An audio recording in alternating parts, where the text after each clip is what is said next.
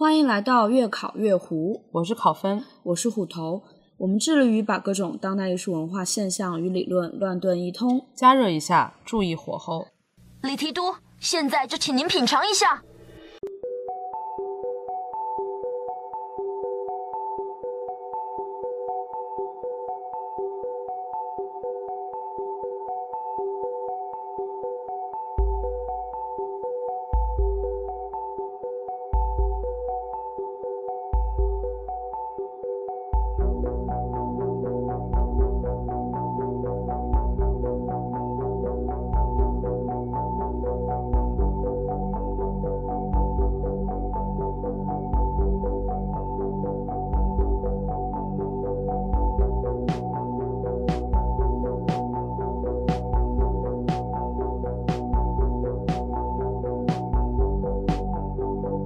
来到越考越糊，我是考分，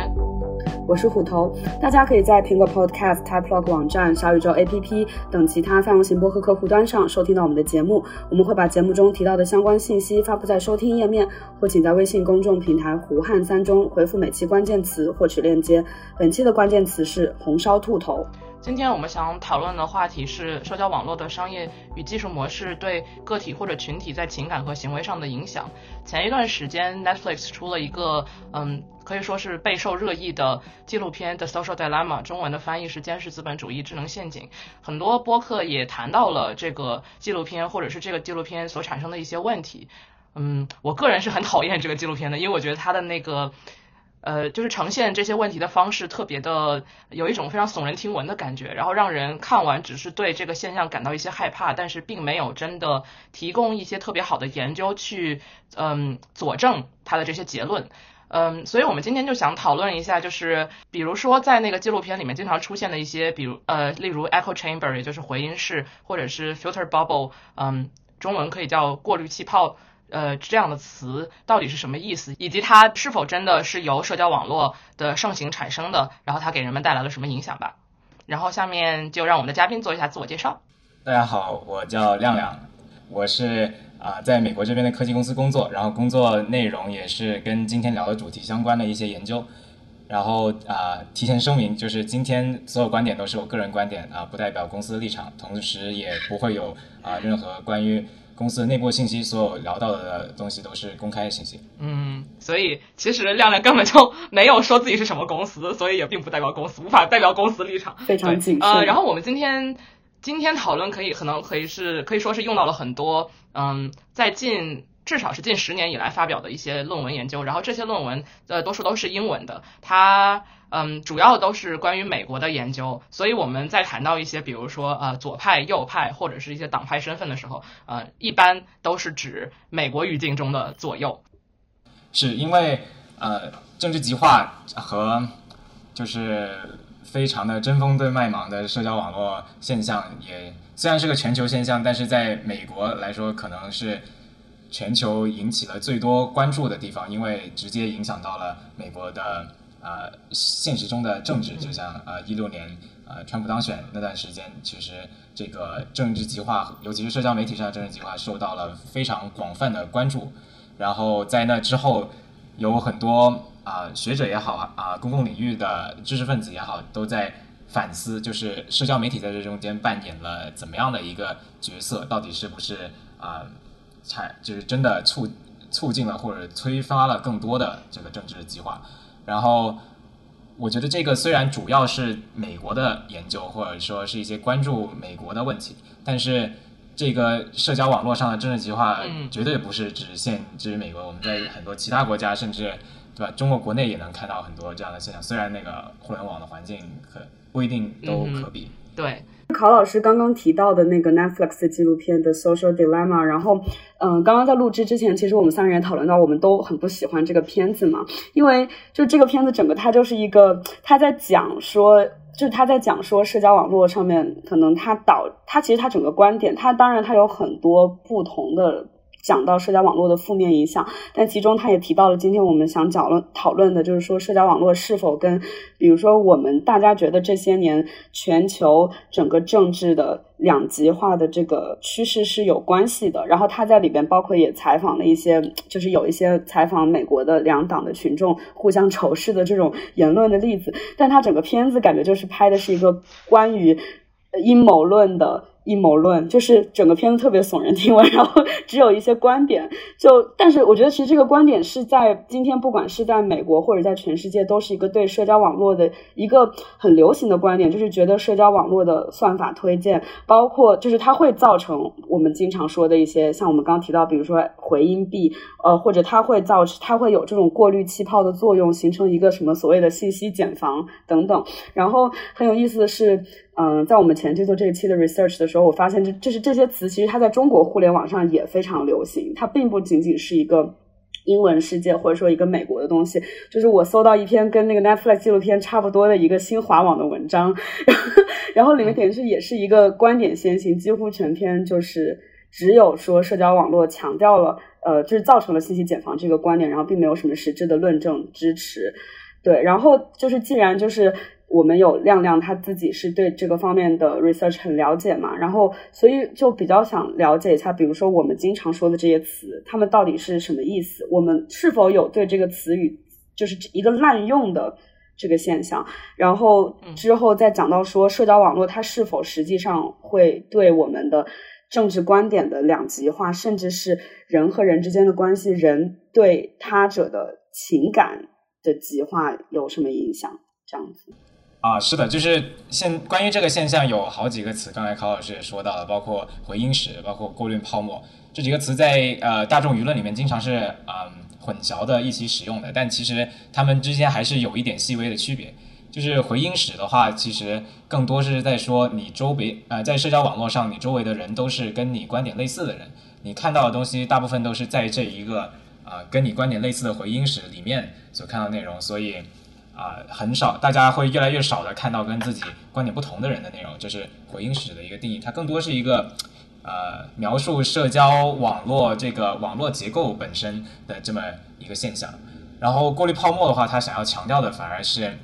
在这过程当中，啊，社交媒体和互联网公司自身的技术起到的作用。就是为什么说说是过滤泡沫？这过这过滤是来自于。啊，社交媒体其实现在你看到内容大部分都是有推荐算法在后面的，它以很少网络社交媒体它还是按时间来进行排序的，对吧？尤其是像 YouTube 这些有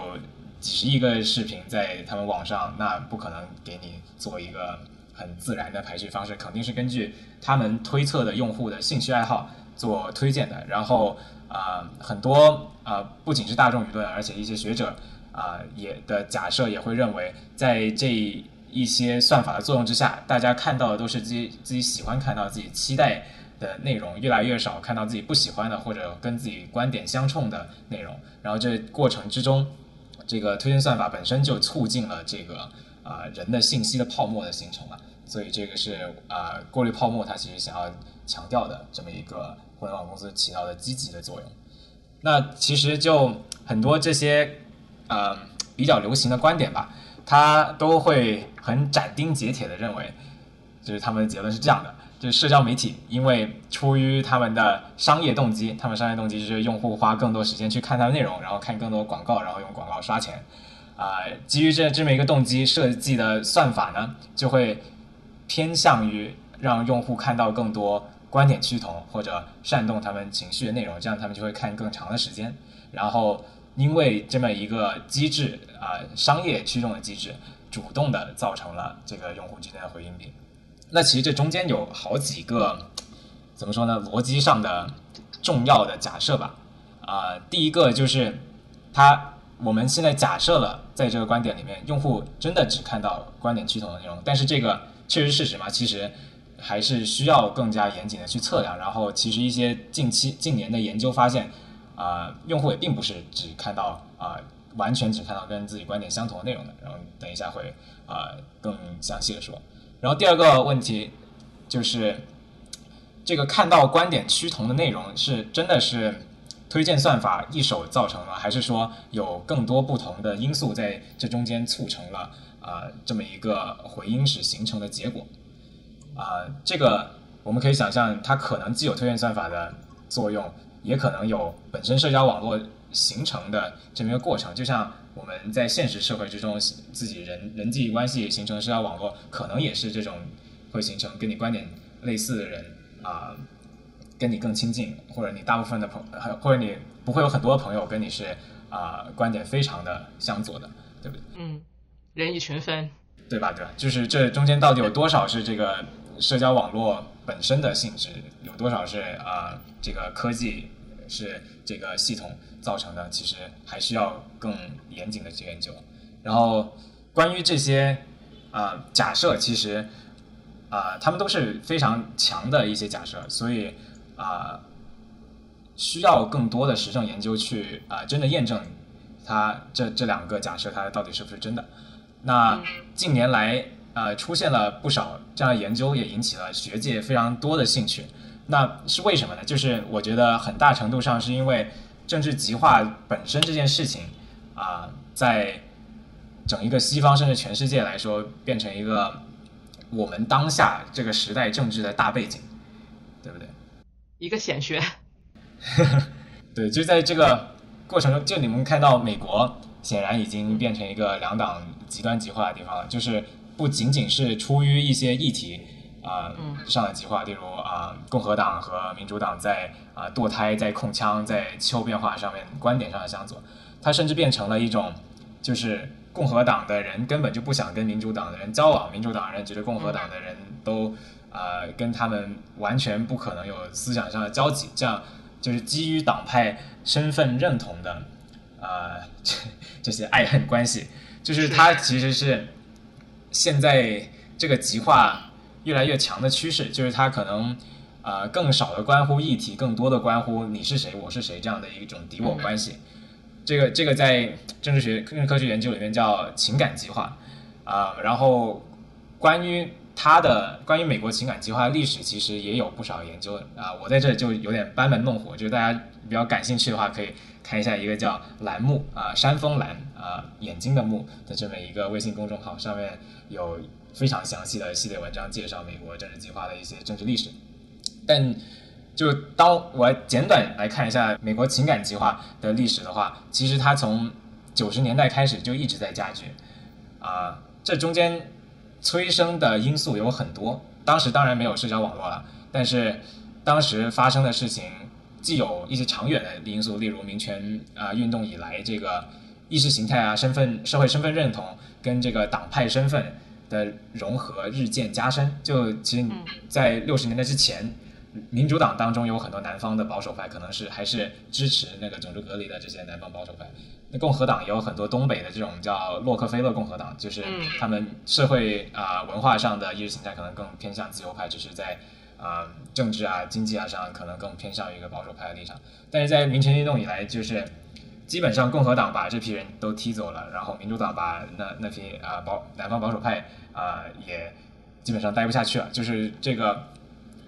意识形态它根据党派做了一个大型的重组，然后与此同时也影响了国会的组织的方式，啊，就是国会的一些啊，这投票的方式啊，然后啊，党派那个领导的组织方式啊，就变都都促成了，就是党派本身的意识形态会变得更加的统一，就是可以说这个大的政治背景。那还有一些。特别的历史事件，就是可能不是那么长远，但是很重要的历，但也很重要的历史事件。啊，一个是八七年里根政府废除了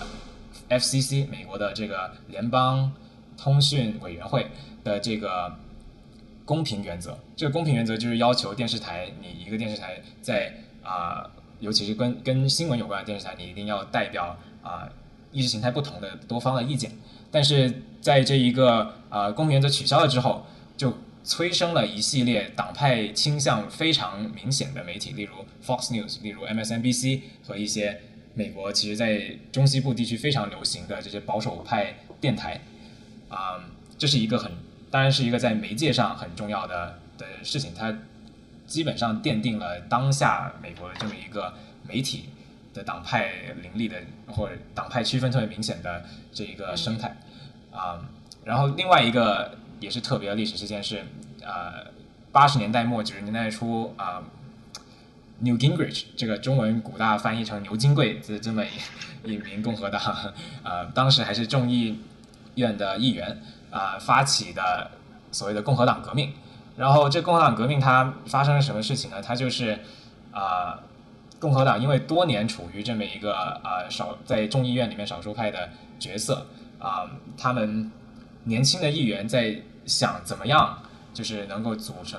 能够组织起有效的啊，对这个众议院多数的这么一个竞争。那他们当时在牛金贵的领导之下选择的方式，就是一种啊议会上的焦土政策，就是基本上所有啊民主党支持的啊或者提出的议题，他们都一一概啊选择啊投反对票，然后在辩论在呃发言的时候都选择。更加尖锐的，甚至很呃个人导向的攻击，而不而不倾向于就是啊根据议题就事论事，就是这也让怎么说呢？就催生了一些你能想象的、想象跟情感极化非常相关的一些政治上的行为，尤其是精英这些政治家都开始这么做之后，对民众肯定是也有影响的。呃，刚刚亮亮提到的这个。民权运动以来，意识形态和社会身份，嗯，和党派身份日渐融合。我觉得这个在生活中有很多，呃，太多现象说明了这一点。比如说，呃，在。我点开随便点开一个在纽约的 dating app，然后里面很多人会非常明确的写出自己的政治立场或者党派身份，并且说，呃，如果你是支持什么什么党或者是什么什么话题的话，我们就根本就别联系了。嗯，就是在这个意义上，感觉一个人支持某一个党派，或者说他自认为是属于什么样的主义，已经和自己的兴趣爱好是一个并列关系，它组组成了一个人的身份。嗯，然后在亮亮跟我们分享的某有一篇论文里面，是一九年的一个研究，那个里面也提到，就是呃有一些，就是他调查到，嗯，不同的党派的人对于自己的孩子和与自己的呃政治观点相左党派的人结婚，呃是一种什么观感？然后里面就有很清晰的证据表明，就是嗯。如果是比如说这个孩子的结婚对象是一个很爱讨论政治的人的话，那么呃很多人都完全反对，就是自己的孩子和一个比如说一个民主党人的父母，他很反对自己孩子和共和党人一个很爱在餐桌上讨论政治的共和党人结婚。然后就是这个里那个呃那个研究也很有有很多细分，就先不展开了。但是我感觉嗯那个研究里面，我觉得看到最好最好玩的一个就是他用到 social distance 这个词来表示嗯。社会身份不同的人之间的这个距离吧，大概是这个意思。然后我现在就看到这个，看到这个词就想到疫情以后就是经常使用 social distancing，然后就感觉有点有点讽刺。然后哦，另外一个事情就是，嗯，刚刚在亮亮梳理这个党派之间，嗯。比如说这种意识形态的固化，以及它这个意识形态固化成了一个好像一个非常坚固的围墙，然后两党都有一些呃对于某一些议题有非常非常强烈的观点，甚至它已经嗯到了一个就是无法相互对话的一个程度。这让我突然想到，就是我们在中学学历史的时候，历史课文里面对于美国两党制度的描述是，嗯，美国的两党虽然是两个不同的党派，他们但他们都服务同就是同一批人的利益，然后。就是这个呃具体的具体的话我忘了，但是我非常清晰的记得，就是那个时候学美国两党制度时候，呃大概给你传达的感觉就是美国的两党是一回事，那只不过是分出了两党而已。嗯，但是我觉得现在特别是一六年大选以后，好像这个这个观感就不一样了，就是你好像感受到他们就是还是那句话，就是说社会身份和党派身份进行了高度的融合，以至于具具备某一类社会身份特征的人，好像就属于某一种党派身份。嗯。这个就好像和就是呃和我们中学学到的东西有点有点反直觉。我的发言结束。好的，我要就考老师和亮亮补充一下，就是其实我觉得呃就是亮亮刚刚其实讲的就是分为几个几个角度嘛，对吧？一个是说其实其实他就是想说美国情感极化的历史在社交网络这个东西出现之前。它就已经已经已经在一直在加剧了，而且，但是在那之前可能有种种因素，比如说可能我觉得有一部分是，比如说社会运动，比如说六十年代的一些社会运动，就是这个其实就像就是跟考老师刚刚提的有一点关系，就是我我也是看了那篇文章里面有一个很有趣的地方，就是在考老师讲那一段的正下面一段，就是他讲到关于在在 online dating app 这个上面声明自己政治立场的这件事情，然后他提到说，美国在二零一六年大选之后，呃，就是在 dating app 上面明确写出自己政治立场和自己 preference 的人有显著提升。其实我觉得这个，就是因为我自己二零一九年之后在香港就有很明显的。这个感觉，然后你也明显可以感觉到，在二零二零年可能四五月份之后，这个 dating app 上面关于这个政治倾向的。这个尖锐程度 明显就下降了。其实我觉得从这个角度上来说，就是情感极化的这个部分，它其实并不一定是跟社交网络有关，而是它是跟整个社会的，你说通俗就是这个社会的政治气氛吧，就是它是否是在一个非常 intense 的，就是观点是否比较对立的这么一个社会阶段，然后它可能会促使大家，比如说，其实你可能有很多不同的社会身份，但是在这一段时间。呃，政治立场是你比较突出的一个优先的身份，它甚至会在你的 dating app 上面显示出来。到包括这个体会在你的婚恋或者说你孩子的婚恋上面。对，然后亮亮提到的另外一个方面嘛，其实就是讲到美国的有点像媒体是如何就是走向这种意识形态比较明显的媒体，包括到后来我们这些年说的那种哪些台是 fake news 等等，就是这些东西其实它都是在社交网络出现之前的嘛。然后，嗯，其实这些东西，我觉得就是给我们讨论这个社交网络对政治意识形态极化和情感极化提供了一个背景。就是在社交网络出现之前，这个东西其实有了，但是社交网络是否在其中有添油加醋的作用呢？就 还可对，这个是我们之后讨论的。对，就是下一步是什么样呢？所以这个其实就是我觉得现在做研究的人比较需要搞清楚的问题，就是首先。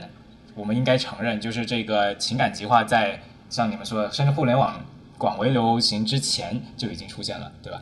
啊，那这中间到底互联网和社交网络出现对它有没有出现更进一步的加剧呢？啊，可能就是对我们现在急需回答问题。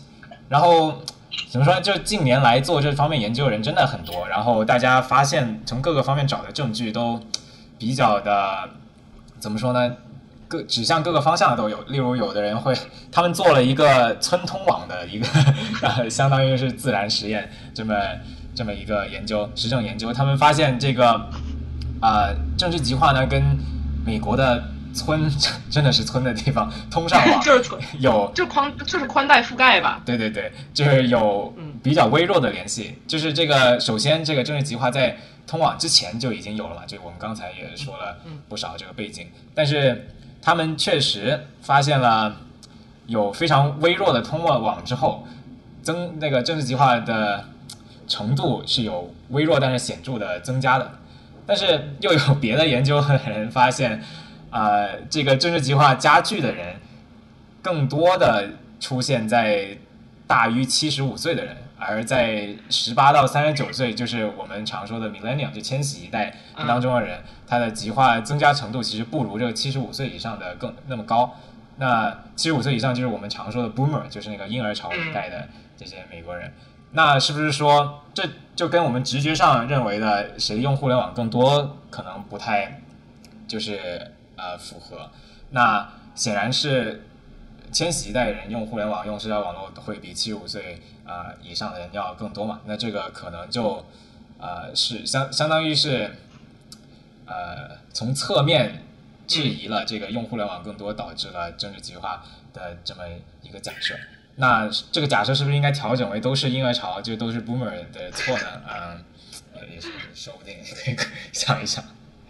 对我刚刚就是看这篇论文的时候，我就我就我脑海中出现一个。嗯，在国内的对应，当然七十五岁这个年龄好像有点有点多了。但是，比如说，如果换到国内的语境的话，五十岁以上的人，他在我心目中，如果使用互联网的话，印象就是大家只看微信公众号里面，微信里面传播的一些奇怪内容，然后可能对于某些事情的观点都非常强烈。但是，确实就是，嗯，那个研究里面好像也没有非常详细的分析，就是比如说七十五岁以上的人，他们利用互联网的方式是不是和。嗯，十八到三十九岁的人有所区别，但是它确实说明了，就是在至少在，嗯呃，不是只是单纯的使用互联网本身，就会使他的观点更极化。就这些都是比较侧面一点的研究吧，也而且都在用互联网的使用作为一个 indicator。呃一些比较侧面的呃实证结论嘛，就它都是看的是互联网的使用，而其实现在大家归因更多的是社交网络和这些推荐算法啊、主导的这些媒体平台嘛。那嗯。其实啊、就是更近的这几年，可能是过去五到六年来吧，就是大家的研究，就是从这个整体的互联网啊研究，更多的专注到了社交，就我们刚才说到的这些呃媒介类别上，然后就有一个比较怎么说比较重要的研究吧，我觉得给很多的呃其他研究提供了一个呃 benchmark 或者说一一个标的。那嗯这个这是一九年一个叫啊 Akov 的教授他做的一个随机实验。他做的实验呢，就是在呃，他实验是在一八年做的，paper 是在一九年发的。然后这个实验做的是在一八年美国的中期中期选举之前，他随机啊、呃让一些参与实验的人啊、停止使用 Facebook 四周，然后停止使用这四周之后呢，他再去回访这四个人，呃，这这些啊、呃参与实验的人，然后看啊、呃停止不用 Facebook 之后啊、对他们有什么影响。然后他们发发现了四个非常显著的效应。第一个是他们显著的在网上线上的活动减少了，然后在线下的活动多了。那线下活动就是啊、例如在自己在家里看电视啊，或者就跟家人朋友们交往啊，啊、跟他们花更多的时间这样子。啊、第二个显著的效应是他们的时事的知识和政治极化的程度两者同时减少了。嗯那但是就是更加仔细的去看这个政治极化，它只降低了关于具体议题的极化，但它没有能够降低这个我们刚才说的情感极化。嗯，这是第二个效。第三个效应是，所有人都表示自己的主观心理健康变得更好了。这个，尤其是经在美国经历过这个过去四年来说，我我觉得嗯所有人都 非常的直观能够感受到。少刷手机有利于身体健康。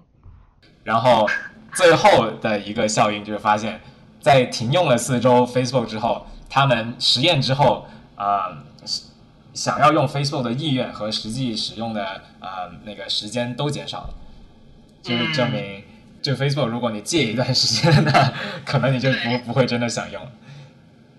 嗯，但我觉得这个这个结论里面有很有意思的一个地方，就是他说到，呃，你的时事知识减少了，呃，然后这个，嗯，另外一个另外一个侧面就是说，呃，你对于某一个议题的呃观点的极化降低了，但是未能显著降低情感极化。我觉得这个就挺值得玩味的。就比如说一个人他有多少时事知识，是否就真的决定了，比如说我对于某一个议题有强烈观点，我个人会会有时候会想说，难道嗯，就或者说我个人的这个呃习得事情的这个过程或者认知过程，会让我觉得，只有我在对一个事情有更多了解的时候，我的观点才会变得很鲜明。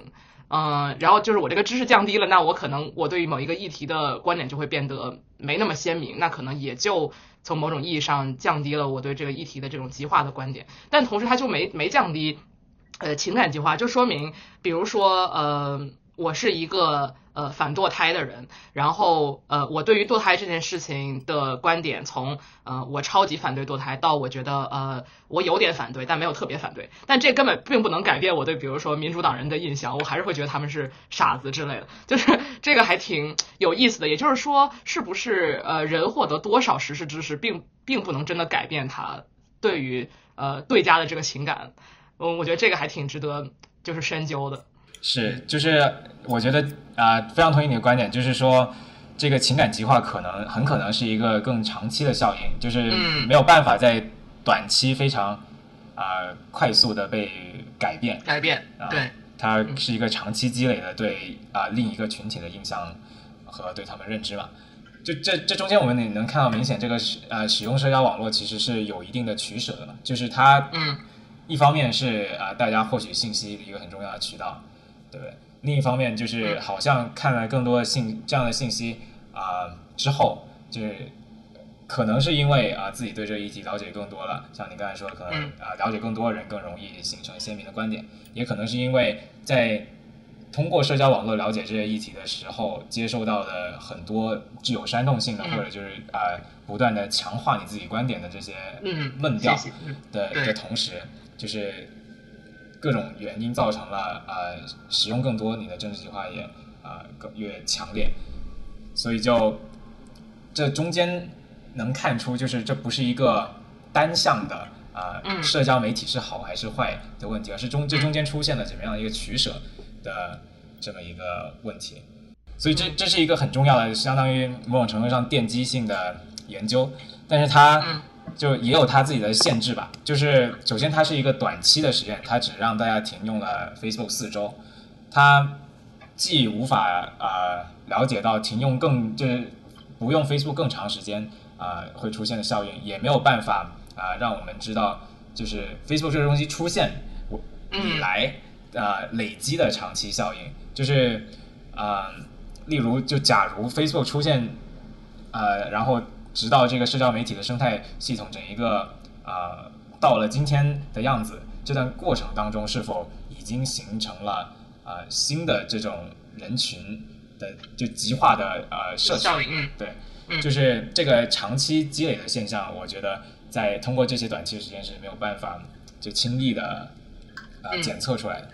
呃，第二个限制是它是还是一个个人实验，它只是从啊、很大的样本中抽抽取了一些个人进行的随机实验嘛。那它其实没有办法测量到，就是社交媒体出现啊、对美国或这个大的社会，甚至对他们这个本地的这个小的社群的社会层面上的这些效应。这个研究，呃，我们刚刚谈论的到了一九年的这个研究，它可能它是针对于，比如说一个人使用某一个社交网络。呃，平台然后产生的一些影响，我在想，就是有没有什么其他的研究是关于，嗯，比如说社交网络机制本身，呃，对于人们情感极化的一个影响，或者说，像我们如果我们回到最开始讨论的一些名词，比如说 filter bubble 或者是 echo chamber，尤其是回音室这个概念，嗯，就是一个比较广为人知的结论，就是社交网络造成了我们只看到和自己观点相近的内容。但这个这个在实际研究中，呃，得到结论到底是不是真的？就是这个现象是不是真的呢？对，就是呃，在比较流行的观点里面，大家会觉得，因为这个社交媒体上的回音室或者这个过滤泡沫的效应，啊、大家看到的内容可能绝大部分都是来自于跟你观点类似的这些作者，或者是啊、他们分享的呃观点类似的这些啊、外面的文章或者链接也好，但是就基于现在能够呃收集到的啊、社交媒体公开的数据，我们可以看到一些嗯相对比较成熟的这个估算，然后根据这些估算呢，可能 Facebook 和 Twitter 的用户在平均上啊，至少百分之三十的浏览量是来自于跟他们观点不同的内容和作者的。就这个某种程度上就给我们这个很流行的观点提供了一个嗯或多或少的反例吧。就是好像不是说我啊、大家在社交媒体上看到的东西都来自于啊、跟自己观点相同的人，对不对？然后就是尝试去归因到底为什么会出现这百分之三十的观点不一样的内容，就是呃一个很重要的因素就是我们所有人的社交网络其实不全是我们亲近的朋友嘛，就是嗯。在社交网络比较早期的时候，其实一个非常被啊、重视的社交网络的功能是说它能够帮大家维系很多弱的联系，就一些你在平时生活中可能你不太会花太多时间维系的一些关系，你可以通过社交网络上的互相关注啊，或者就加个朋友啊这样子，你能够就是知道大家在干什么，然后想啊对对啊想要去交互互动一下，你可以去给人点个赞啊，还有评论对这样就无无关痛痒。比如中小学同学，对啊，对啊，就是这些。然后就是这些弱社交关系，其实是很容易出现跟我们观点不太一样的内容。就是甚至一个比较极端的例子，那过去几年也有很多不少朋友们 被这些弱社交关系的朋友们举报了这种是。现象。对，对，对，包括包括你在，尤其是朋友圈，其实我觉得朋友圈在这个意义上和 Facebook 有点像，就是你通过这个社交网络来维持，比如说你呃这辈子认识的五百个人，其中你可能只和其中五十个人是正在交往的，但是你会看到呃剩余的四百五十个人对于呃某一个事件的观点。我觉得这个就是我经常能听到朋友说，呃，我才我我突然发现，呃，我当时认识的谁谁谁谁可能在跟我小学关系很好，然后我现在发现他和我观点极为不同，然后甚至因此在朋友圈里面吵起来。就这个确实说明一些弱弱的社交关系里面，嗯，有很多人是就是会有各种各样的观点的人存在，而并不只是和你观点一致的人。所以按理来说，这种依靠弱社交关系建立起来的社交网络，应该是能够让我们看到更多不同的观点的，就是从这个内容的角度上来说。嗯，对，嗯，那为什么我们看不到呢？你把它屏蔽了呀。对啊，这个这个就是，我觉得说到个人这屏蔽，就是我觉得是可以是另外一个原因了，就是你和他建立了一个社交，在社交网上建立一个关系，但是你同时可以根据自己的选择，而非嗯，比如说社交网络推荐，呃，去选择你看到的是谁的观点比较多，就哪怕你加了他的好友，但你未必要看他的内容吧。嗯，对，就是在他们这些研究里面拿到比较多数据的研究，还会尝试去给这些。就是为什么变成了这个七三分做作为做一些机制上的归因嘛？然后他们发现，其实用户自己选择的社交网络，就是通过你关注或者取关哪些人，屏蔽或者不屏蔽哪些人啊，导致的这个作用比推荐算法啊推荐跟你观点呃更类似，然后啊更不倾向于推荐跟你观点相左的人的的作用要更强一点。所以就但这个。能拿到这些数据的大部分都是公司内部的研究，所以，呃，它到底能不能在啊更多的这些啊佐其他研究中间得到佐证，还有待呃嗯，就其实我想到，就是这也是有，就是像是不同类型的社交网络嘛，比如说像 Twitter 和微博的话，我觉得在这些社交网络上，它可能更多的不一定完全是依靠于像 Facebook 或者微信朋友圈这种所谓的弱社会中实际的。社交关系，而是它有很多是，比如说你会去关注一些 KOL，然后你会通过他们去找到更多跟这个 KOL 的意见相似的其他的，比如说大号或者是呃主页，然后可能是包括会他会给你推荐相关的内容，呃相关的其他账号，所以你会更容易看到相关的内容，而不一定说是。因为算法把这些内容推到了你的主页上，让你看到它。当然，这中间我觉得可能就除了算法推荐，嗯，比如说就是如果你关注的 KOL 给某个内容点赞了，你也会在你的首页上出现它。其实这些它其实并不一定是算法的作用，而是这个其实就是人际交往互动的这个原则。因为你们都往那个内容互动，所以说你会更容易看到这些东西，所以你会觉得就是所以就是当我们在说它并不是算法推荐给我们的，但它。它其实也是一个，嗯，就是它和这个社交网络的互动机制也有关。对，其实也和人和人本身的互动机制有关。对，就是线下的互动。对，嗯，就是当然这个互动的机制，其实它中间有没有一个算法的长期效用，其实也是比较值得研究的。现在他们在做这些算法研究的时候，大部分都是看这个算法计时的效应，或者说比较短期的效应，但是就。我们在看这个被推荐内容的时候，像你们说，就是我们自己在刷 Facebook 也好，刷微博也好，就是我们会根据看到的内容，就是像你刚才说的，点进去这些账号，然后看他们都在看什么别人，然后跟别的更类似的账号形成这个关关注和呃，就不形成这个社交联系嘛？就你可能就是关注了一些你关注的大 V，他们也在关注的东西，或者他们点赞的东西，那这个。它不是社交，呃不，sorry，它不是这个推荐算法即刻的作用，就它并不是说推荐算法把这些内容就推到你的那个呃 feed 上了，但是它正因为啊这个推就是它是把你关注的 KOL 推到你的 feed 上，而形成了更多的跟它类似的这些人的关注关系，对吧？就是它其实是一个算法的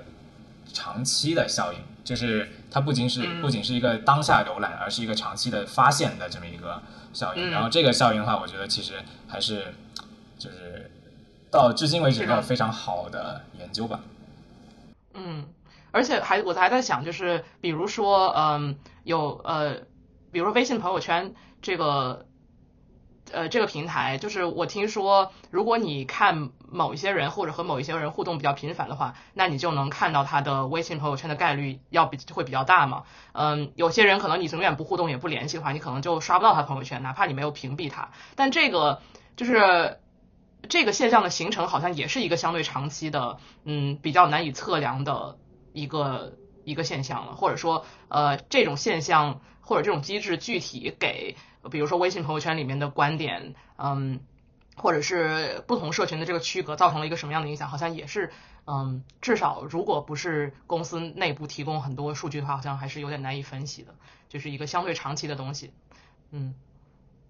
就是。所有根据所有跟推荐算法相关的，都 必须要有很多的很多的数据才能得出比较可靠的结论。就这个数据，呃，尤其是跟算法相关的数据，其实公司现在提会提供的还很少。嗯，对。但是我觉得我们嗯，就是回到一个更之前的问题，就是说，那我们发现，OK，大家不是。都只看到观点类似的内容的，还是会通过这些弱效交关系也好，一些别的原因也好，看到跟你自己观点不一样的内容的，对不对？但就是说，看到了这些观点，真的会减弱你的情感极化吗？就是那个所谓的接触理论啊，真的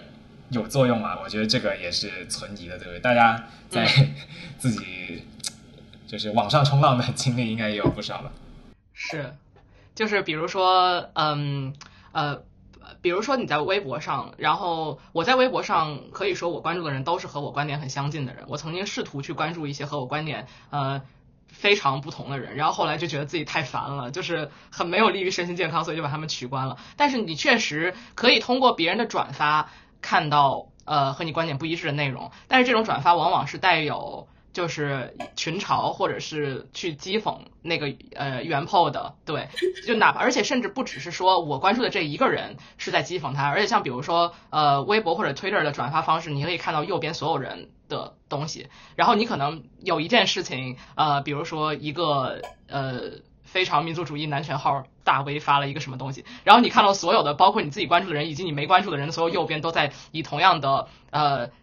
甚至是说同样的话，在在批评或者是在讥讽这个东西，那其实我看到这个这个人发的观点，就并不能让我觉得这个人呃他的观点更更对我来说更有说服力，或者是我会觉得这个人更是个人，而是我会通过所有的别人和我观点一致的人对他的看法，而来强化我自己对他的看法。所以就是看到本身也并没有在这个在这种情景下，好像看到。呃，这百分之三十与我观点不一样的人，并不能真的改变我的观点。他有一个，就观点出现还有一个 framing 的问题。团体内部的这种 bonding，而不对，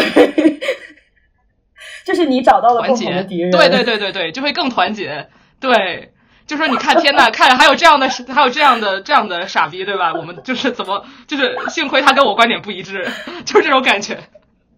对对对，所以看到好像。就是看到本身，或者说当我们说回音壁的时候，我们说的呃不是只是看到它，而是说你是以通过什么样的方式、什么样的情境看到它，还会 还会影响我们的情感。对，是，就是有一个一八年也是美国这边的研究，他就发现，呃，平也是平均了，他研究的所有样本里面发现，就是平均来说，看到观点相左的内容，反而会更加强自身群体的认同和对那个。跟你观点不一致的群体的 这个厌恶，所以对对吧？所以就是说，这个看到观点相左的信息，这个接触本身是否对这个政治计划有那么重要的呃影响？我觉得这个可能还是存疑的。那是这个社交媒体上形成极化的机制，就重要机制到底是什么呢？那如果这个看不是的话，那其实就跟你们刚才说到的有另外一个。很重要的机制就是你跟跟你相似的人社交互动的趋同化，就你们都一直在都点赞同样的呃东西，然后你们呃分享，然后正面的评价也是评价一样的内容，然后负面评价也是负面评价一样的内容，就是这不管你看到的是像同意的东西还是不同意的东西，都会出现这种就是在极化的环境下就会出现这种行为的非常强的趋同化，而这个我觉得就是越来越变成现在。啊，研究这个社交网络上的极化的啊一个很重要的现象，就可能比这个看到相左这件事情啊更重要。嗯，对，就是关于这个趋同化的研究，就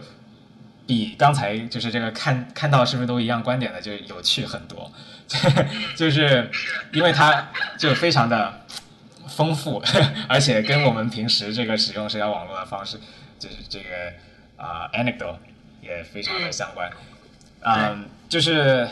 首先呃有有很多现在有很多很有趣的研究都是跨社交平台研究的，例如它会跨 Facebook 啊、Twitter、呃 Reddit 和一些更啊倾更有意意识形态倾向，例如右翼的 Gap 或者那个 Power 上面的这些研究。那他们发现这中间有不少的这种趋同的共性，就是例如嗯在 Facebook 和 Twitter 上有研究发现，就是这些争议性议题之上的研究，争议性议题内容上的研究，例如关于呃控枪、关于疫苗啊、关于堕胎这些呃议题相关的呃的社交互动上，大多数的呃互动都发生在观点相近的内容之间，例如大多数点赞、评论都会在点赞或评论到啊、用户同意的东西上，嗯而很少会，那种我跨过意识形态的鸿沟去给对方点个赞，或者点一个生气，或者 或者去呃发些恶评什么的。就是这当然有发有发生，就是我们也经常看到，但是在整体上，大部分还是发生在这个观点相近的人之间。然后这个现象啊、在一个在 Reddit 上，就是我们刚才提到的是 Facebook 和 Twitter，在 Reddit 上也有类似的这么一个现象，但因为 Reddit 的那个评论的呃机制不太一样，就可以评论的非常的深，就是评论上的评论上的评论就非常 meta 的这么一个评论的关系嘛。然后他发现 Reddit 有一个很有趣的现象，就是随着这个评论的层级的加深，就是越来越多人去评论之后，这个呃趋同化的呃趋势也变得更强，就是越深的评论，它跟这个作者本身观点呃相似的几率越高。啊、这也嗯就是体某种程度上体现出，就是你就就算有不同意的地方，你也不会在那上面耗太多时间，因为这个对你来说也是一个精力上的成本嘛。所以就能看到，这个评论里面，你要作为一个观点不一样的人去在下面争吵的话，在这种社交媒体的这个图景的结构之下，其实是一件非常耗精力的事情。就尤其是首先，大家百分之七十呃关注的都是呃跟你观点相同的人，那这个时候你能想象到，就一个作者他如果是一个呃。就说是一个左倾的人就好，一个自由派。嗯那大部分关注他的人也是自由派嘛。那你一个保守派就下面吵架的话，可能你同时要跟十个 或者二十个呃自由派一起吵，那就是很很难吵下去。就是这某种程度上就呃促促使了更强的这个社交互动的趋同化。嗯对，然后就不，然后这个趋同化不仅发生在这个评论之间这这种交互方式上，也发生就很很可以想象，也发生在分享这种转发分享这种呃方式之下。然后就有一个研究发现了，在 Twitter 上，大家就可以 retweet 了，就可以转发别人的推。然后虽然就我们能看到少会有人转发观点不一样的推，但是绝大部分啊、呃转转发的推特都是跟啊、呃自己本身的观点类似的，在那个就是他取的样本是这个积极比较积极参与政治讨论的人，然后他他们怎么样转发这个精英作者，就是例如一些政治家，例如一些呃媒体上的对啊嗯，就是名人这样子，就他们分享这些内容的时候，大部分都是分享跟自己观点同相同的，然后在观分享观点不同的时候，绝大部分时候都会加上一些很负面的评价，就不会直接分享。就是不是很之前很多人都会强调说啊，分享不一定代表 endorsement，就不不代表同意这个观点，嗯但其实大部分人分享还是会有都这个潜台词嘛。就你你分享一个东西的时候，你身边的人看到他潜台词都会认为你多多少少是想要大嗯更多人看到这个观点，的是不是你多少会有点同意？那如果嗯他不是同意的时候，他就会非常明确的表达我不同意，就会加一些一些很负面、很甚至很讥讽的这些在上面。就是同意和不同意，在观点相似的群体中之间都是趋同的。嗯，就是，这中间他当然就会看到一些跟自己观点相左的东西，对不对？但嗯是就是说，这个看到的同时，其实是在自己群体里面加强了对这个东西的反对、或者对它的负面感知。嗯嗯所以就这个呃社交互动的趋同，可能是比这个信息接受上的趋同是一个更重更重要的这个促进社交媒体上那个基于身份和政治认同的极化的这么一个机制。就是在关于这个有一篇我印象很深刻的那个《纽约时报》在今年那个国会动乱那段时间的一个对那段时间的一个报道，然后他报道的是一个调查，相当是一个调查新闻吧，然后他跟踪了好几个啊。在 Facebook 上啊，利用 Facebook Page 或者那个 Facebook Group 啊，去组织这些冲击国会的人，冲击国会或者就是右翼质疑大选结果的的这么一些社群，就是他们很多都是在做这件事之前没有获得太多关注啊，无论是自己 Page 也好，自己一个那个人的那个 Account 也好，都不是受到特别多关注的，然后。有的是因为他们想要更多的流量来谋生，就一些可能是内容呃创造者，就 creator 这些人啊，出于这这个目的去做这件事情。有的就是可能出于 OK，我身边同意我的人不是很多，因为这个观点可能对身边人来说比较极端，但是我渴望获得更多人的认同，然后他们就开始做这件事情，在 Facebook 上做这个关于质疑大选，关于组织这个去。啊，一月六号上国会山的这件事情的一些呃，Facebook 上的 page 也好，group 也好的这些内容分发布和组织，在这过程当中，他们就得到了很多的之前没有得到的关注的感情上的支持。当然，他感情就来源于 Facebook 的点赞、评论、转发这些可能比较浅层上，但是对人来说也是很重要的，就是正面的反馈的认同。就是这个得到了更多的这些关注之后。怎么说呢？就更加加强了他们想要做这件事情的，对，就我感觉有点像，就是像这个呃奖励机制一样，就是你在获，比如说我今天说了一个呃，我以前从来不发表任何政治观点，然后也没有什么人理我，但是我突然发表了一个政治很极端的呃比较极端的观点，然后突然获得了前所未有的关注，那么我就会就是相当于尝到了这个甜头，然后我就会发表更多更极端的内容，甚至。比如说像那篇文章里面写到，呃，那个人，嗯，其中有一个人真的去到国会山，然后去，比如说想要拍，呃，呃，冲击或者是拍摄一些画面，然后把这个东西如果再发到发到 Facebook 上的话，他可能就会获得更多的，嗯。这种呃，现在我们就说来会比较表层的一种认同，比如说有很多人点赞或者转发，呃，或者是表达支持。但是这个对于一个比如说生活中与自己观点相左的人比较多，呃，或者是没有和自己的身边的亲戚朋友建立很强烈的联系的人来说，他可能是一个嗯，就是变成一种生活的重心了。所以他。所以那个文章对我印象也很深刻，就是他那个文章写的方式给人一种感觉，就是这些人他们观点本来没有那么偏激，或者他们本来没有很强烈的政治参与的意愿，但是因为呃他们在 Facebook 上获得了一些虚拟的支持，而且这个虚拟的支持和关注使得他们产生了一定的成就感，因此他们就越来越偏激，就是为了获得更多的这种成就感。至少它从一个侧面反映出，这种社交互动在社交媒体上的这种虚拟的互动是会影响人们通过社交媒体来做什么事情的。嗯，就是也会影响他的，就是我觉得这所谓影响观点，不一定是说我在内心深处我是怎么想的，而是说我怎么在社交网络上去表演我的观点。当然，这个表演就造成了一定结果。对，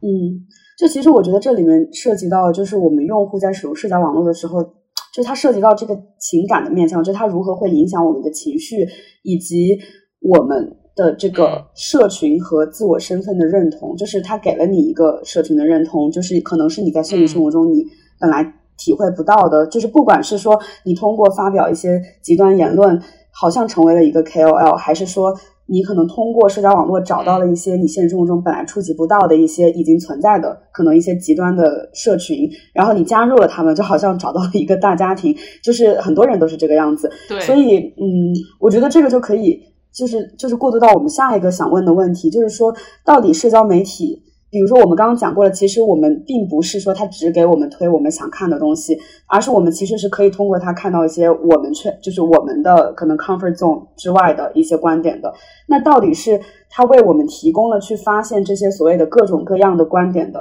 平台，还是说因为这些社交网络的游戏规则，所以促成了这些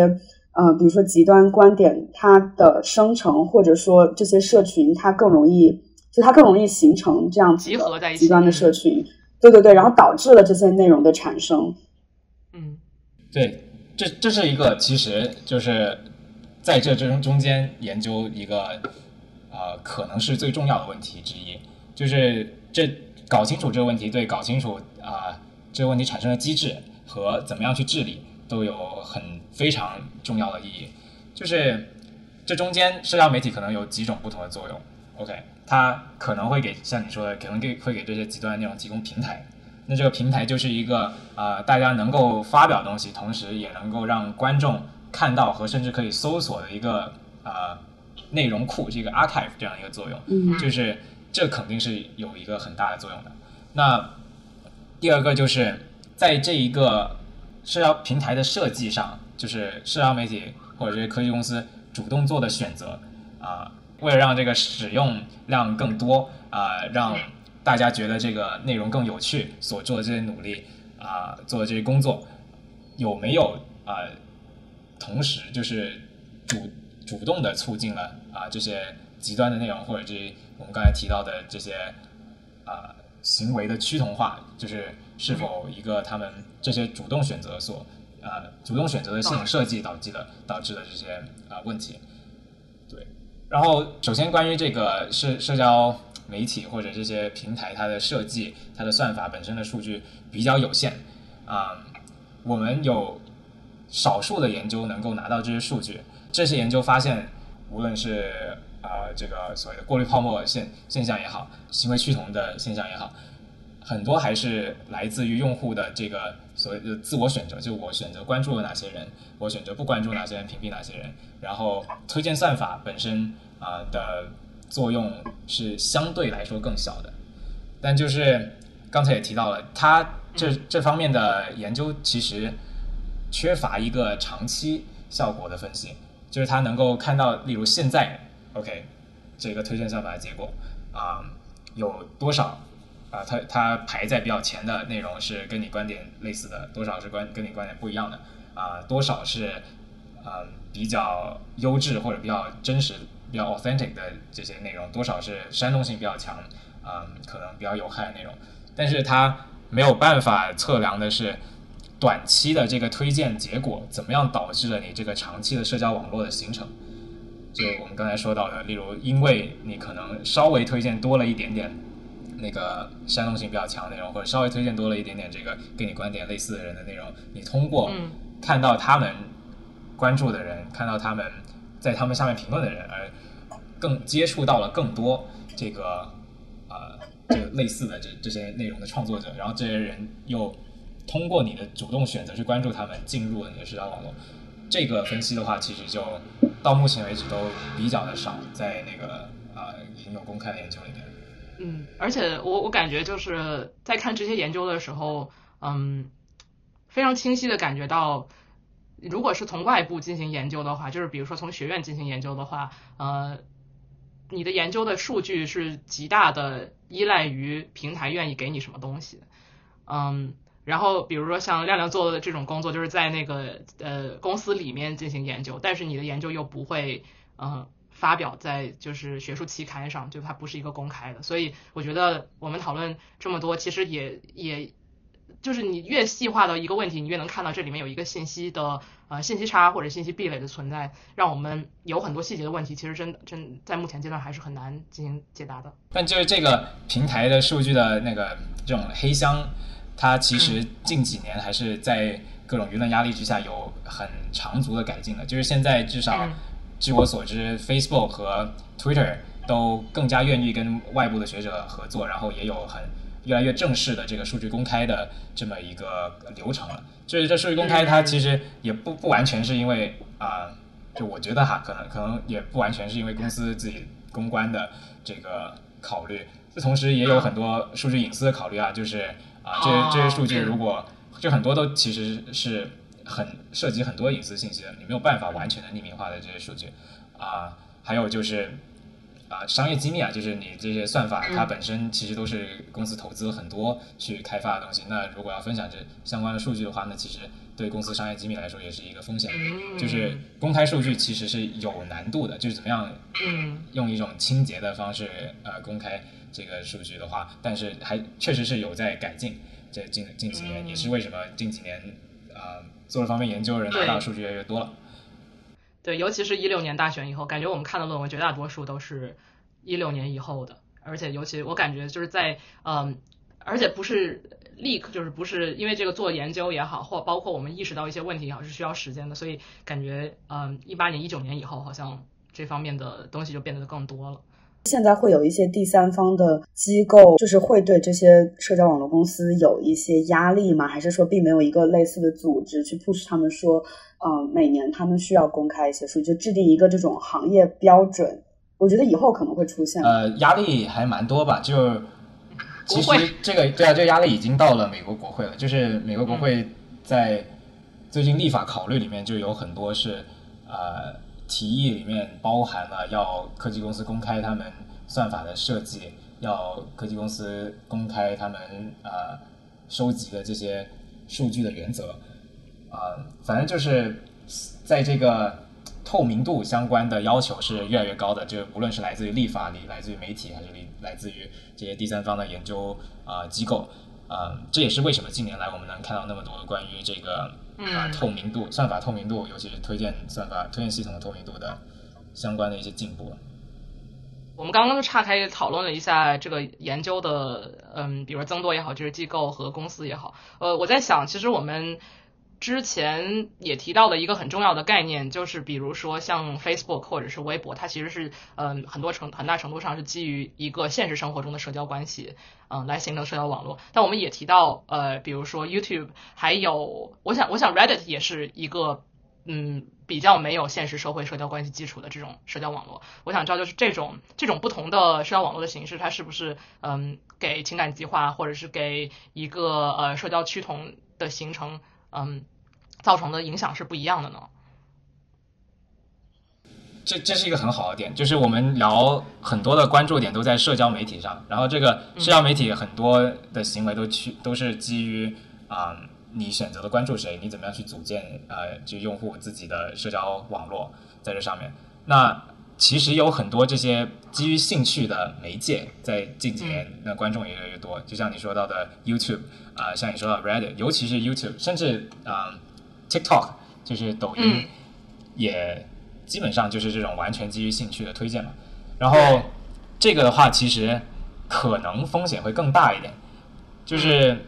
我们在近年来，其实在美国这个公共舆论里面，慢慢慢开始发现，就最多糟糕内容的，可能还是 YouTube。这个就像今年很多报道就发现啊，是。右翼小视频的温床是，甚至一些那个呃儿童色情内容的这个呃这 archive 这样子，就它危险在于你没有办法通过自己的这个社交网络，就是现实中的社交网络，对它造成一个限制。就我们刚刚也说到，这个现实社交网络里面可能还是能够帮你就限制极端内容的嗯那个量大概有多大的。对对对，比如说你不会在朋友圈，至少比如说我个人的话，我是不会在朋友圈发表一些我觉得可能比较容易产生争议的内容。对，但如果你是一个在 YouTube 上，然后嗯，比如说如果你不露脸，然后也起一个别人不太能够立刻认出你的现实身份的名字，那你可能就可以有更大的这种心理负担去发表一些更极端的东西。对对，不仅是因为这个匿名性，而且因为它是完全基于你个人兴趣做的推荐。那这个推荐就没有你这个社交网络作为它一个限制，那对这个时候什么都有可能发生。对啊，什么都有可能发生，就相当于你面对的整一个互联网，这个互联网里面有很多黑暗的兔子洞。这个只如果 YouTube 没有做很好的内容控制的话，就是这个啊叫 content moderation 的话，那其实很容易就几个推荐之外就是啊可能一些一个新纳粹。新纳粹或者就非常极端的群体，或者呃一些阴谋论的社群这样子，就是这个在可能过去两年来吧，我觉得是一八年左右开始，大家对 YouTube 关注越来越多了，就非常的呃怎么说呢？就后知后觉的发现，就这个问题非常的大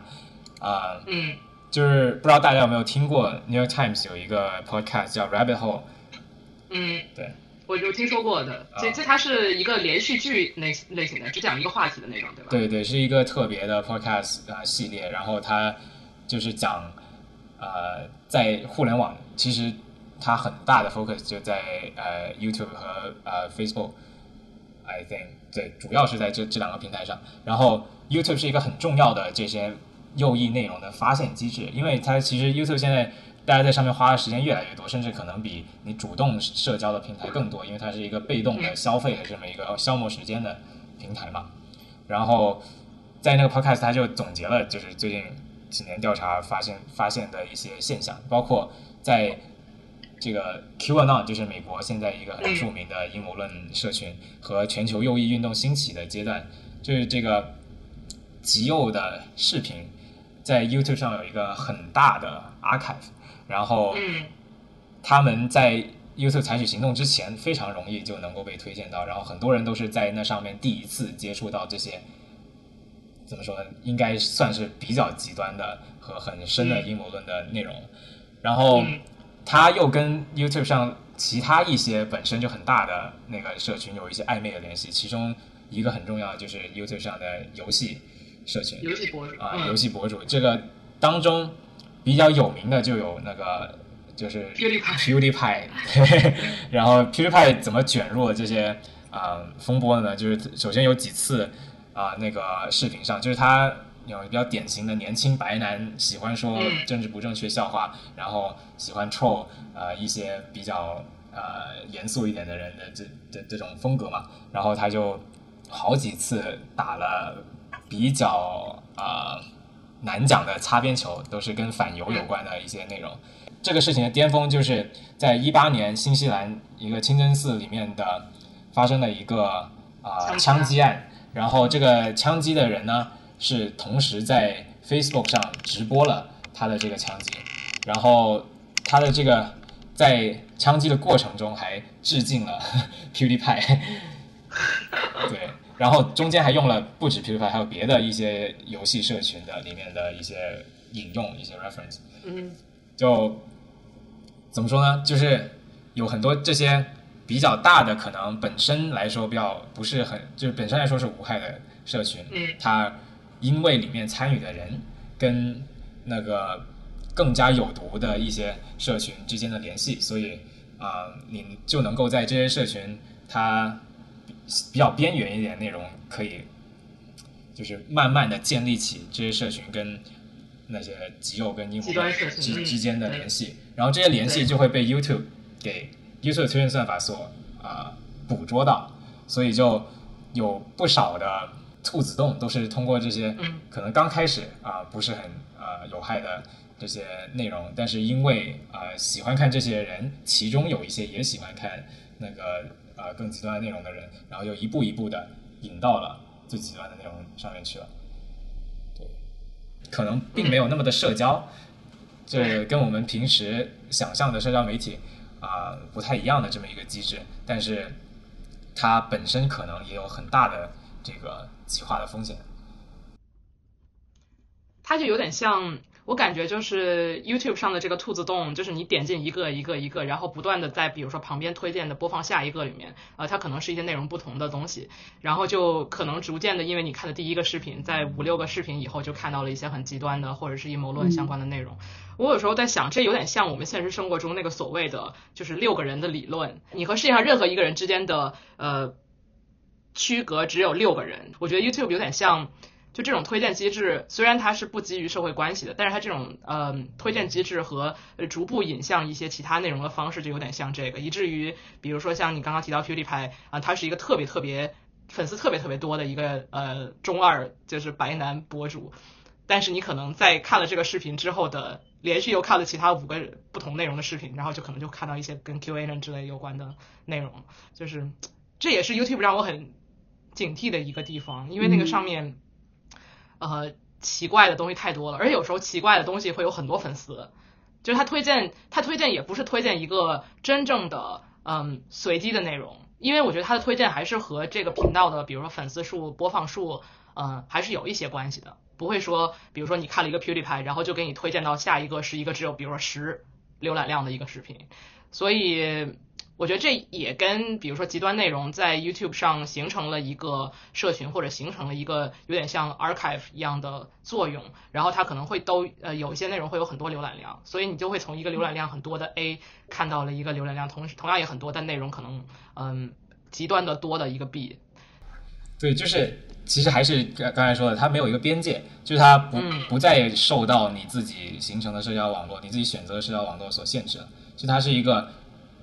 带你到浩瀚无涯的互联网网络大海，然后让你在上面自由的随机飘动的这么一个平台。对，就是你在上面可能接触到内容比在一个社交网络上是可能接触到内容要多得多。回过头来，就是我们刚才已经聊了这么多，就是这个社交平台上这些互联网平台上可能会出现的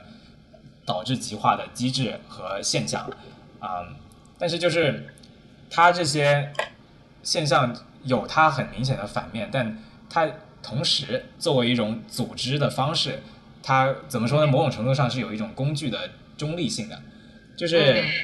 一个例子，就是说，例如这个呃，社交呃互动上的趋同化，那这个它带来的这种情感支持，带来这些正向的反馈，那可能对于一些对社会来说更加正面一点的或者。怎么说呢？或者以我们的政治立场来说比较正面。以以我们的政治立场或者以主流政治立场来说比较正面的现的这些场景之下，它也是能够提供这些正正向的反馈的，对吧？就像那个我们说到了很多这些社会运动组织的极右翼方面，呃，阴谋论啊，社群方面的组织被呃在这中间得到了很多助力，但它同时也助力了很多啊，例如工人运动的组织、工人维权的组织啊。国际左左翼，例如巴巴巴勒斯坦相关的这些组织，对啊，是一些少数群体相关的组织，就是这些可能本身在社会上啊处于相对的弱势的这这些群体，尤其是在这个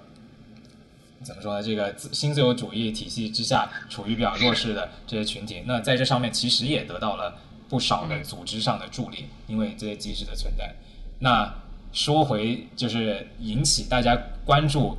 这些事情的 那个导火索，一六年的大选，就是大家都说川普在呃社交媒体在这些平台公司上，啊呃，就是因为他的机制而呃得到了呃可能在主流中不可能得到的支持，然后让他就放大了他的影响力。那把时间倒回四年甚至八年，当年奥巴马。去竞选的时候，就是这些社交媒体的操作，这些社交媒体的运用，都是被当做非常成功的，就是让更多人参与到选举、参与到国家议题上去讨论这些比较尖锐的啊问题上面的这么一个工具。就是它，你可以说是一种双刃剑也好，但是我觉得就是这个，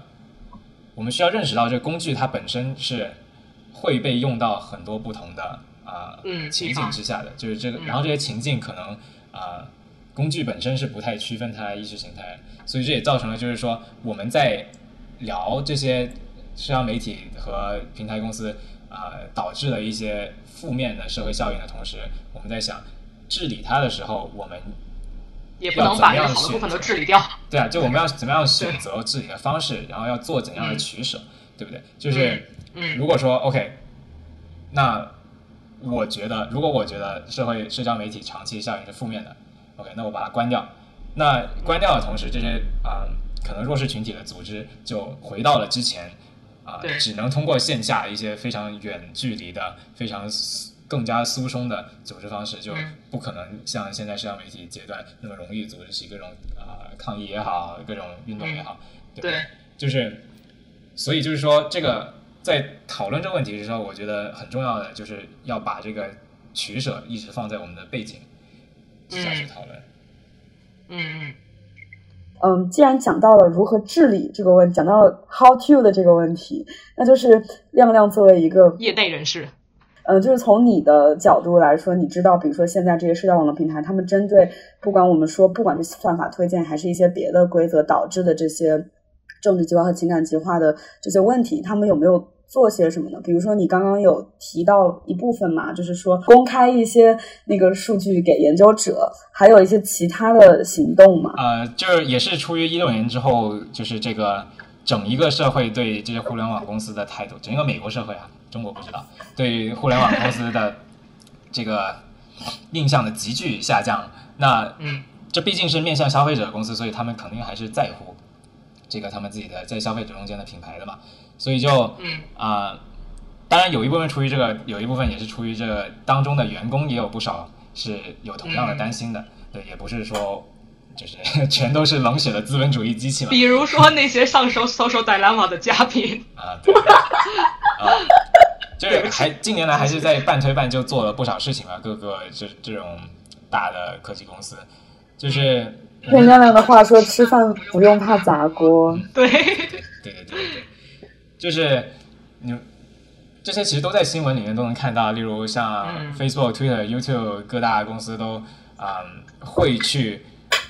就是大面积的移除已经认定了比较极端的组织，例如 QAnon，例如去年的接近 domestic terrorism 的这些行动那个那些组织，以暴力和恐怖的方式来干预大选的组织。对，就是这些组织的内容，其实在这些大部分的平台上都已经被完全的移除了嘛。然后嗯。更长期的，就是不是这些作作为大去年出现的现象回应的话，啊、其实各个平台也在嗯限制这个假新闻的传播，然后嗯。你也能看到很多平台都会贴上那些这个就是那个 misinformation，就是这是一个错误信息的这些标签嘛，嗯。就在嗯。Twitter、Facebook、YouTube 上都会有。然后与此同时，它各个平台有自己的这个叫 community standard，就这个社区标准，就是基本上各大这种媒介平台公司都有了吧。然后甚至还会公布，就是每个季度啊、呃删移除了多少违反这个规定的内容，然后甚至有些公司还会啊、公布，就是现在在平台上还有多少这样的内容，就是这方面还是在 enforcement，就是在在治理和在那个 transparency，就是那个透明度上，透明度，嗯。还是有不少的进步的。当然，可能有人会觉得是杯水车薪，因为这上面的有问题的内容还很多，但是还是能够看到做出了不少的投资的各个平台公司，就甚至还会有一些开放的从下往上，就是这种 bottom up 的机制，例如 Twitter，嗯。它推出了一个叫 Bird Watch 的这么一个机制，就是让用户自己去标啊、那些信息是真实的还是不实信息，然后它不仅是让用户做一种简单的投票，它还需要你给出一个比较长足的那个解释，它为嗯。为什么你觉得它是不实信息，然后在就相当于有一个想要促进对这些信息的一个良性辩论的这么一个机制，但是它最后这个辩论是否良性，那可能还要看它怎么样去 moderate 这个在这下面辩论，但其实也是一个蛮有意思的举措，因为你如果所有那个用户生产的内容都需要去 fact check 去做事实核查的话，其实没有任何一个地球上没有一个任何公司可以做完每天是。上传那么多内容了，所以利用这种相当于模 crowdsource 这种众筹式的、嗯分众式的这这种模式，还是一个比较有趣的创新嘛。嗯刚刚讲到的就是这个嗯平台治理这方面，我觉得我想要在此提出几个我们本期节目不会讨论，但是嗯也应该提到的事情。其中一个就是嗯，比如说像以美国为例的话，这些机制主要是由平台来做出，就是我觉得嗯它有点像是一种审查机制，或者说说白了它就是一种。审查机制，比如说去关闭一些账号，或者是移除一些内容，那么这种审查机制和我们所熟悉的国内的审查机制到底有什么异同，或者说这里面有什么嗯道德或者哲学问题？我觉得是一个需要长期辩论的事情，或者说呃包括国会的一些动议也好，什么也好，它其实我觉得。也一直以来是值得商榷的，就是比如说我们在做这种审查，或者是平台在做这种审查，或者是呃，当有一种审查是被需要的时候，这个审查到底由谁来做？呃，有哪些是可以被信赖的群体去进行这种审查，到底是比如说国会呃批批了一一个法律，然后这个法律是用来限制平台的一些行为，或者是推动平台做出一些审查的行为，还是说我们要有一个第三方来进行这种审查？还有包括比如说 Birdwatch，Birdwatch 这种形式和所谓的比如说微博举报或者是微信举报它的区别是什么？它呃促进的这种所谓的呃或者说举报呃国内的举报机制到底是不是一种 bottom up 的东西？还是说它有一些什么区别，对吧？或或者说，当我们给出一个举报理由的时候，这个理由，嗯，到底应该多详细，或者是呃，有对于这个举报行为本身有什么要求？我觉得是，我觉得是 Twitter 这个 Birdwatch 给我们提供的一个问题。然后，我觉得另外还有一个我们嗯比较少谈到的问题，就是这个 digital labor，或者说就是。劳动问题，一个广义上的劳动问题，比如说我们看过很多纪录片或者一些报道，就是关于呃 Facebook 或者是 Twitter 或者是一些更大的社交一些一些很大的社交平台，他们的呃负责审查的人员呃其实是比如说东南亚的一些呃外包公司，然后呃里面这个可能有很多女性什么的，然后另外还有就比如说当我们使用 Birdwatch 或者是使用某一种呃用户举报机制的时候，呃这其实也是在进行一种 labor，就是相当于。他把就是说平台会呃，当然平台的能力也是有限的，在某种程度上呃，但是他也会把这种呃劳动给下放到用户身上，就是嗯，比如说你要给出一个理由，或者是你要进行一个呃，无论是良性还是恶性讨论，它都是一个花时间精力的事情，而且是要在平台上进行的事情。所以我觉得这个嗯，也是可能目前阶段，比如说像类似于 Birdwatch 这种嗯机制还比较新，但是我觉得可能过了一段时间，我们可以会在这个机制里面。看到更多的呃现象或者更多的议题可以进行嗯更深入的研究或者展开吧，嗯，做一个简单的回应就是回应。对这个在在 就是这些国际互联网公司它在内容审查方面的啊怎么说呢起点跟国内非常不一样吧，就是它首先有一个很重要的法律基础叫做。Communication Decency Act 的 Section 来自技术人员，就那个 Section Two Thirty，它就相当于给予了这些平台公司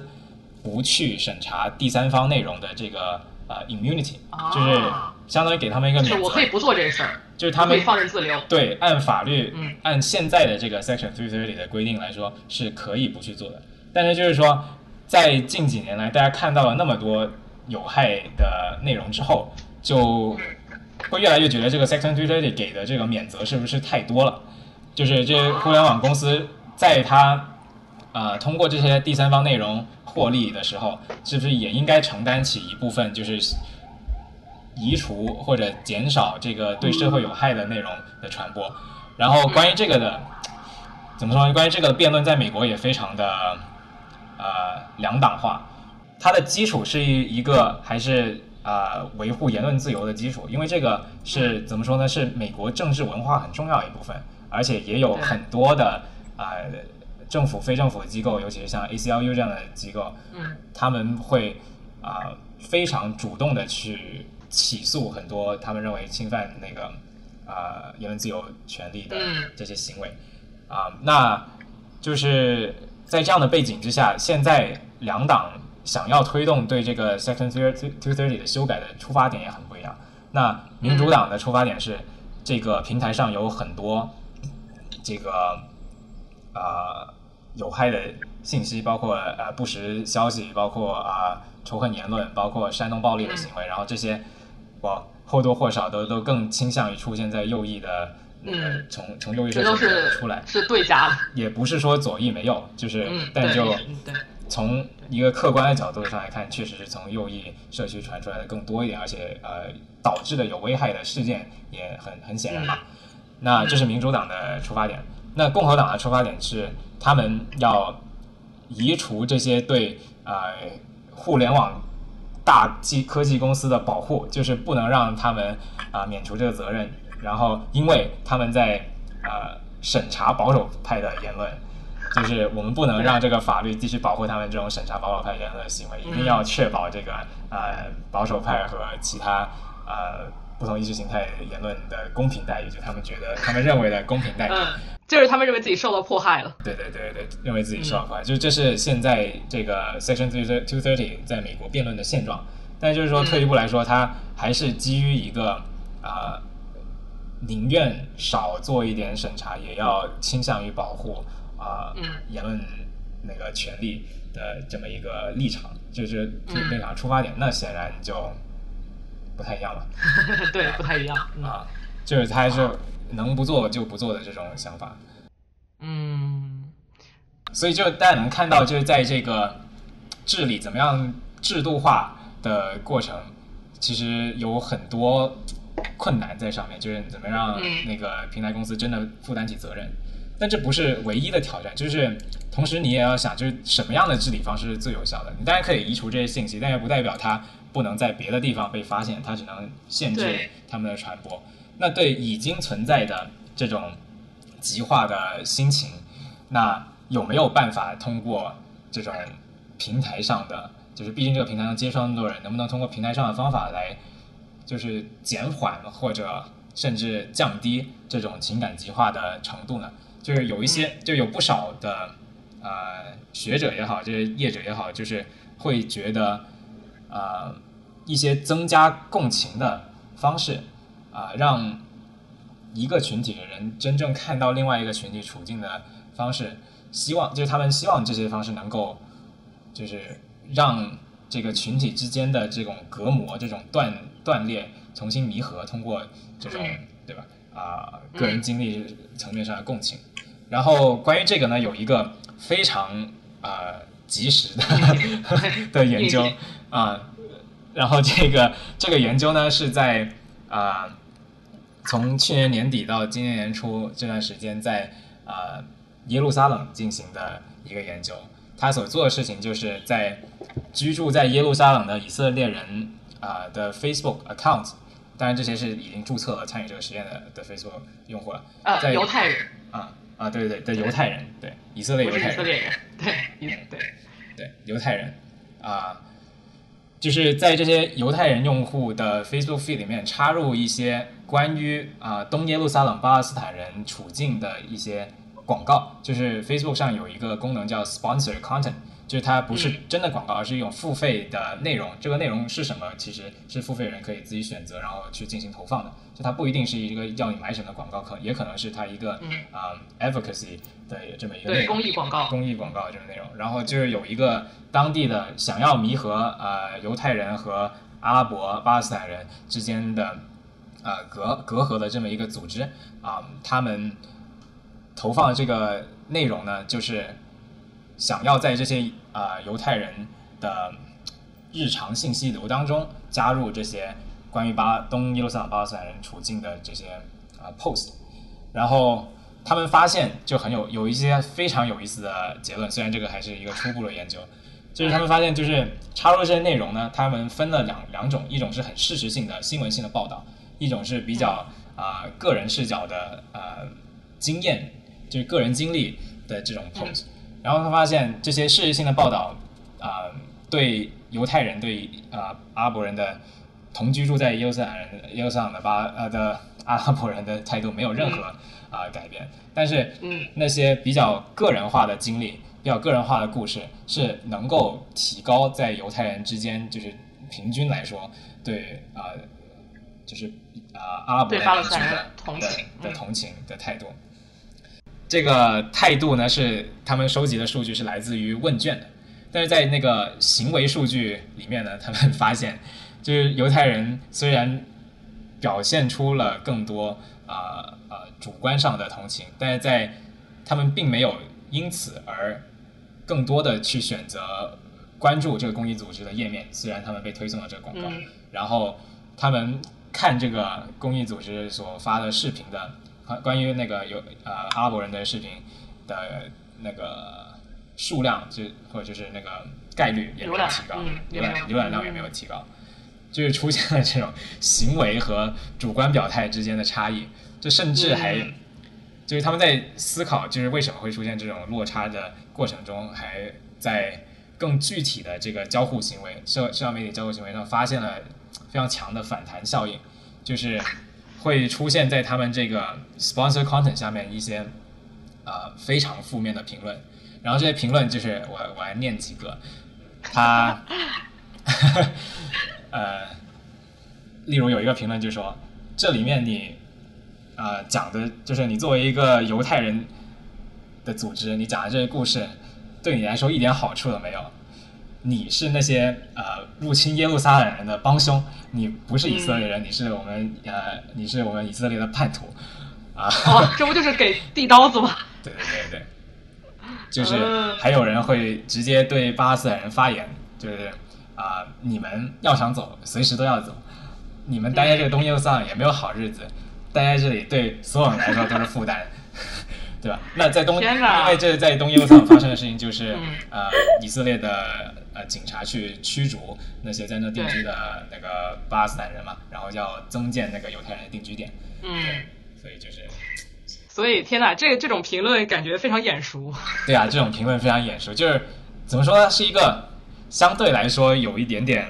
让人失落的 例子，就是他好像啊、共情是有一点点用的，但是与此同时又发生了又发现了那么强的反弹态度，甚至他在那个啊、最后的这个问卷调查中，他们发现就是这个实验过后，平均来说，这些犹太人受众他们对于自身群体的认同的态度的提高，比对那个巴勒斯坦人群体同情的提高还要更多，嗯，就是哎，我觉得太难了。就很难。所以这个真的就回到我们最呃前面讲到的，就是你有更多的知识，实事知识，呃，并不能真的改变你的观点，也并不能真的改变你的情感，或者是你看到了，比如说那百分之三十的内容，也并不能够真的呃使你的观点更中立之类的。对，所以就是共情这件事情可能真的非常难，尤其在已经比较对立的这么一个情感状态之下。当然，这中间就大家都在看这个平均数据，就我觉得有一个嗯可能需要关注更多的点是在人中间也区分嘛，就是例如在这些犹太人中间，肯定有更极端啊、呃态度更强的人，嗯。也有一些可能比较容易被说服，但是态度就是摇摆也不是非常的嗯。坚定的这些人，就是可能这些比较摇摆的人有小幅度的对巴勒斯坦人的那个同情的提高，但是在那些呃态度非常坚定的人，就是可能就是这些发出了这些 评论的朋友们当中，那他们可能就呃有少数但是非常强烈的这个啊、反弹效应，所以就在、嗯怎么说呢？这是我觉得做这些呃社交媒体也好，这些群体的研究里面很需要注意到的这种异质化，就是嗯某种程度上是一种不对称的极化。嗯嗯嗯，其实我呃聊到这里，我想到就是其实呃考分去年就有提出说一个想做的我们节目的选题是关于如何跟政治观点不同的人对话，然后这个选题就一直卡在那里，因为 因为没我们有答案两个都不知，道如这是一个问题。因为没有答案。因为其实对，就像我们刚刚讨论的这么多结论，就是嗯，就算包括我们自己，嗯，就算你一个再理智的人，可能就算你接触到了跟你观点不同的信息，可能他们是以，比如说我们在这个例子里面，我们讲到他是讲到一些更 personal 的、更个人化的，嗯，巴勒斯坦人的经历。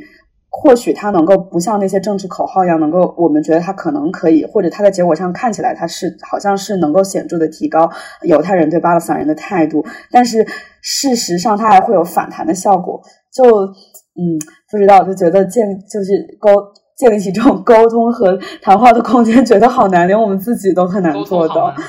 对，嗯，得出的结论就是好难哦。但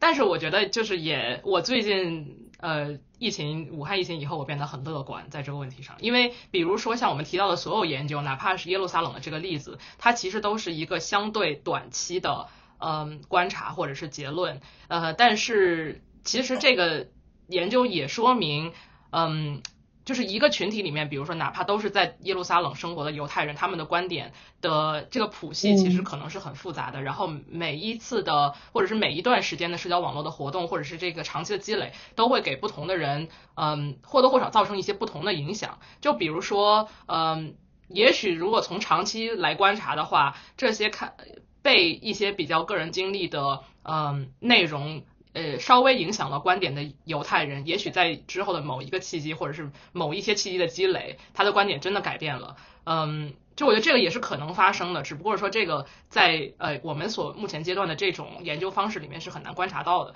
但是我觉得。嗯，怎么说呢？归根结底，就是社交网络与情感极化与政治立场的这个关系是很复杂的，但它也并不是一个全部，就是并不是我们所有的政治观点都是由我们使用社交网络的一些方式来决定的。它的改变或者是加强之类的，都可能会有一些其他的事件来触发。嗯，所以我现在就努力的不那么悲观，然后在网络上，嗯。呃，在最后一句，就是在网络上对话不能对话就算了，没准现实生活中你就有对话的机会呢。然后没准对这个现实生活中的某一个对话的机会就改变了别人或者自己改变了，也很难讲。这个可以给考考老师提供一个很积极的案例，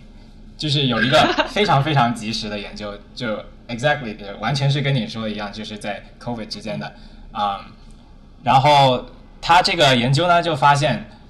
也是我们在美国生活众所周知的，就是对 COVID 的啊预防、对疫苗的态度，这个是高度党派化的这么一个态度，对不对？就对戴口罩、打疫苗这些，可能在去年 COVID 之前，共和党和民主党根本没有什么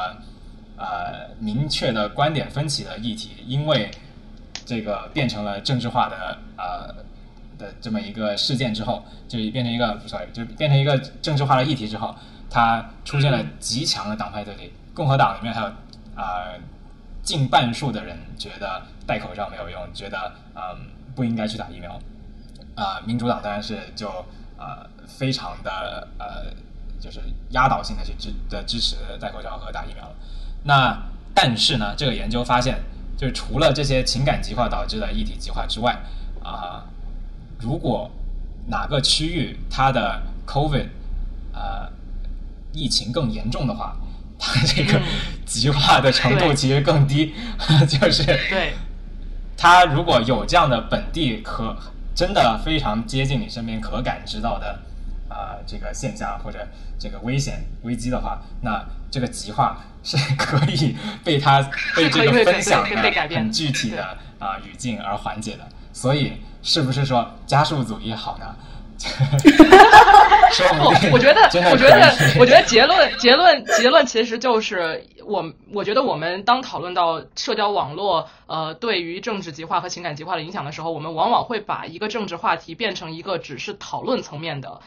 东西，但是其实没有任何政治话题是只存在于讨论的。当人们在日常生活中经历到一些事情的时候，这些东西是会改变人的想法的，或者说会对人的想法产生一些影响。那这其实就不再是一个只存在于就是社交网络上回回评论、分享分享内容的一个事情了。那我们当比如说耶路撒冷的例子，这个例子告诉我们，就是社交网络好像嗯。看到更多或者更少或者怎么样，就是并不能真的改变人的观点的时候，我们只能寄希望于现实生活中的政治问题来改变人的观点了。好，好的，这个结尾非常的积极，